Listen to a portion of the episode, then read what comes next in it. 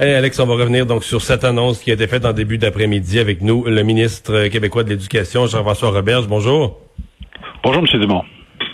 Euh, bon, euh, c'est euh, est-ce qu'on peut dire qu'une partie de ce que vous annoncez aujourd'hui, c'est ce que dans un monde idéal vous auriez souhaité éviter en, en amorçant l'année scolaire? tout à fait, tout à fait. C'est vrai que en fait, on aurait souhaité pouvoir conserver notre euh, les mesures qu'on avait rendues publiques en juin, qu'on avait réitérées au mois d'août. Euh, on aurait souhaité ne pas avoir à faire les ajustements qu'on a fait sur le, sur le port du masque en zone rouge, sur euh, le, le, sport étudiant en zone rouge et tout ça.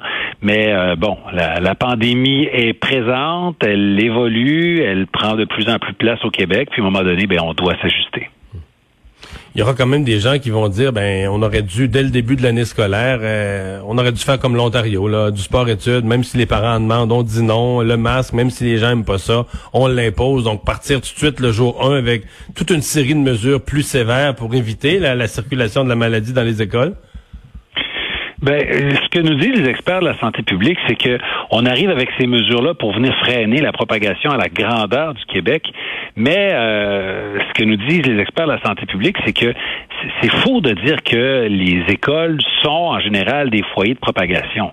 Le virus circule dans la société, des parents l'attrapent, des travailleurs l'attrapent, euh, certains enseignants l'attrapent, supposons, de leur conjoint ou de leur famille, l'amènent ensuite à l'école, euh, des adultes le donnent à des des élèves l'amènent ensuite à l'école. Euh, oui, il y a quelques éclosions dans les écoles, bien sûr, mais de manière générale, c'est pas c'est pas à l'école que ça se propage, mais ça se propage un peu partout et l'école doit être exemplaire en matière de santé sécurité pour les élèves et le personnel. C'est pour ça que la santé publique nous propose ces, ces, ces resserrements. Euh, mais je pense que c'était normal de s'ajuster plutôt que de partir là avec des mesures ultra contraignantes dès le départ. Hmm.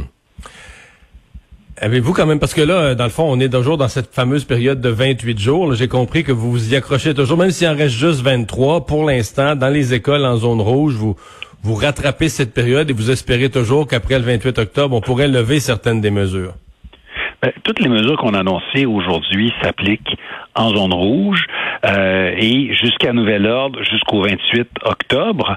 Ça s'applique à compter euh, officiellement donc de jeudi, le, 8 et jusqu'au 28. Euh, écoutez, je peux pas vous dire que le 28 là tout ça va être levé. Il faut il faut bien prendre le temps d'analyser, de voir les impacts.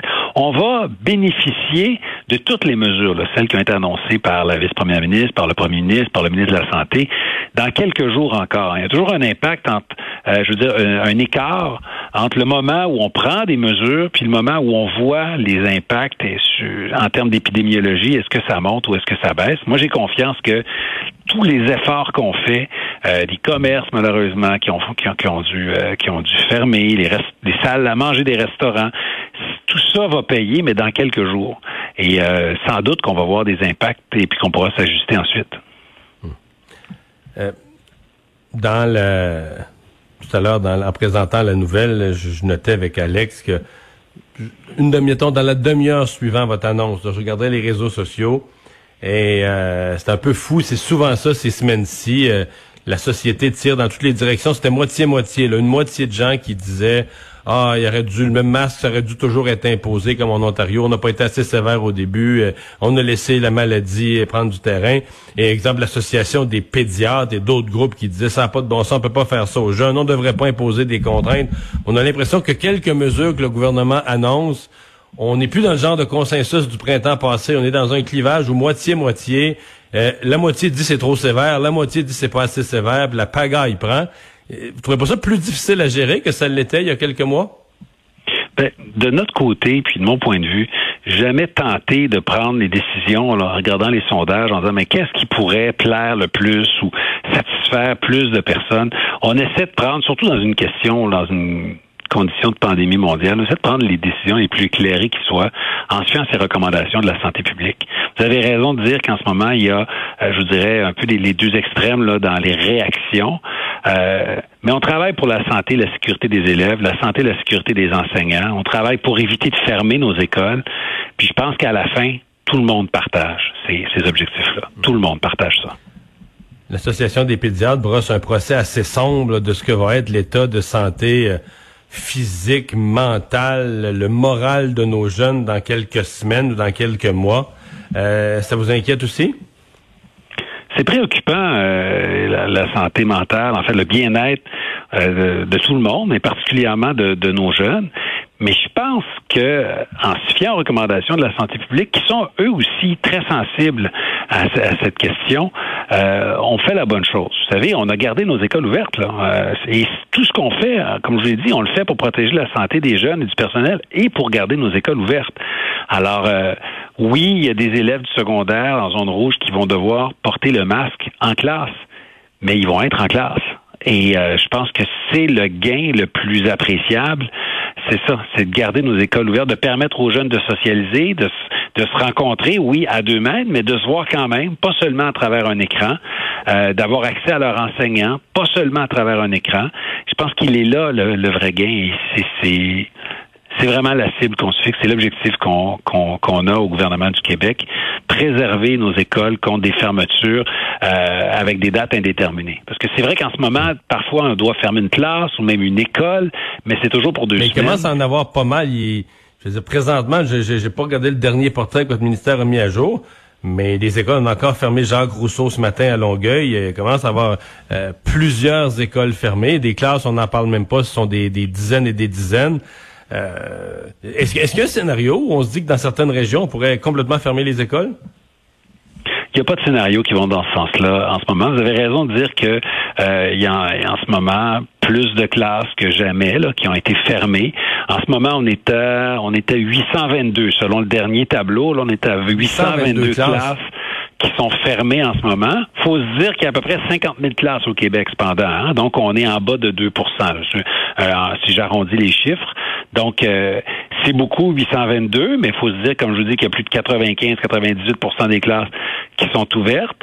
Et face à ça, ben on réagit, justement. Euh, face à la montée des cas, à la montée du nombre de classes qu'on doit fermer, toujours pour une période déterminée avec plan de réouverture, ben au lieu simplement d'attendre que ça empire, ben on, on pose des gestes qui sont désagréables, mais qui sont courageux si on veut être un petit peu positif, est-ce qu'il y a quand même des exemples de classes où euh, celles, par exemple, qui ont dû fermer rapidement au début septembre, qui ont fermé, fait l'enseignement à distance, euh, qu'on est les 14 jours ont passé, on est revenu en classe et ça on continue? Est-ce qu'il y a des exemples de classes au moins où on a on a repris le fil normal des choses? On en a beaucoup, beaucoup, beaucoup de classes euh, qui ont été fermées sont maintenant euh, réouvertes. Les élèves sont revenus. Pendant quelques semaines ou quelques jours, ils ont été à l'école en présence. Ils ont basculé vers l'enseignement à distance. Notre garantie qualité-équité a fonctionné dans le sens que tout le monde a eu euh, 10 à 15 heures de cours par semaine euh, selon leur âge, ont eu accès à leurs enseignants, ont continué d'apprendre même pendant ces moments où les classes étaient fermées. Et maintenant, ils sont de retour en classe. Euh, ça a été euh, ça a été testé et le système fonctionne à cet égard-là. Si on n'avait pas toujours une, montée des cas, on n'aurait pas besoin de prendre les mesures qu'on prend aujourd'hui. Le système fonctionne. C'est qu'à chaque semaine, il y a plus de classes. cas qui augmentent. C'est ça l'affaire. Chaque semaine, il y a plus de classes qui partent en isolement qu'il y en a qui, qui en reviennent. Là. Exactement. C'est la même chose pour des cas. Vous savez, il y a des enfants qui ont été euh, et des adolescents qui l'ont eu, qui ont été en retrait 10, 14 jours et qui sont revenus. Vous voyez, en, ce moment, moi, j'ai euh, plus de 966 personnes dans le réseau scolaire qui ont eu un diagnostic positif, qui ont fait leur période 10 à 14 jours à la maison et qui sont de retour dans le réseau et qui reprennent euh, leurs apprentissages, qui reprennent leurs enseignements. C'est la même chose pour des classes. Euh, mais cependant, euh, le problème, c'est que quand on regarde la ligne du graphique, là, ça monte, ça monte, ça monte. On n'a pas atteint notre plateau. Et on ne sait pas jusqu'où ça va monter. Donc, c'est pour ça qu'on pose un geste fort, qu'on suit la recommandation de la santé publique et qu'on essaie de casser là, cette vague-là, cette ligne dans le graphique qui monte toujours. Votre garantie pour l'enseignement à distance, euh, c'est une chose là pour mettons une classe. On a une école, l'école fonctionne, il y a une seule classe avec un enseignant. Mettons, on ferme la classe, on fait ça à distance quand on ferme, comme ce matin, là, Jacques Rousseau, une polyvalente, je pense que c'est 2200 élèves, si c'est pas un peu plus, à, Longueuil. Là, euh, dont, et donc certaines clientèles défavorisées, etc., des gens qui n'ont pas les, les, connexions Internet, qui n'ont pas l'équipement informatique à la maison. est-ce qu'on réussit aussi bien et aussi vite à assurer l'enseignement à distance? Il me semble que c'est un peu plus rock'n'roll dans une, dans une opération de cette dimension-là on y arrive. Au ministère, on laisse pas les centres de services se débrouiller tout seuls avec ça. On les accompagne, on leur parle. Moi, j'ai l'assurance que, notamment pour l'école dont vous parlez, euh, au centre de services scolaire Marie-Victorin, euh, ils seront capables de basculer vers l'enseignement à distance dans un délai de 24, 48 heures, au pire trois jours.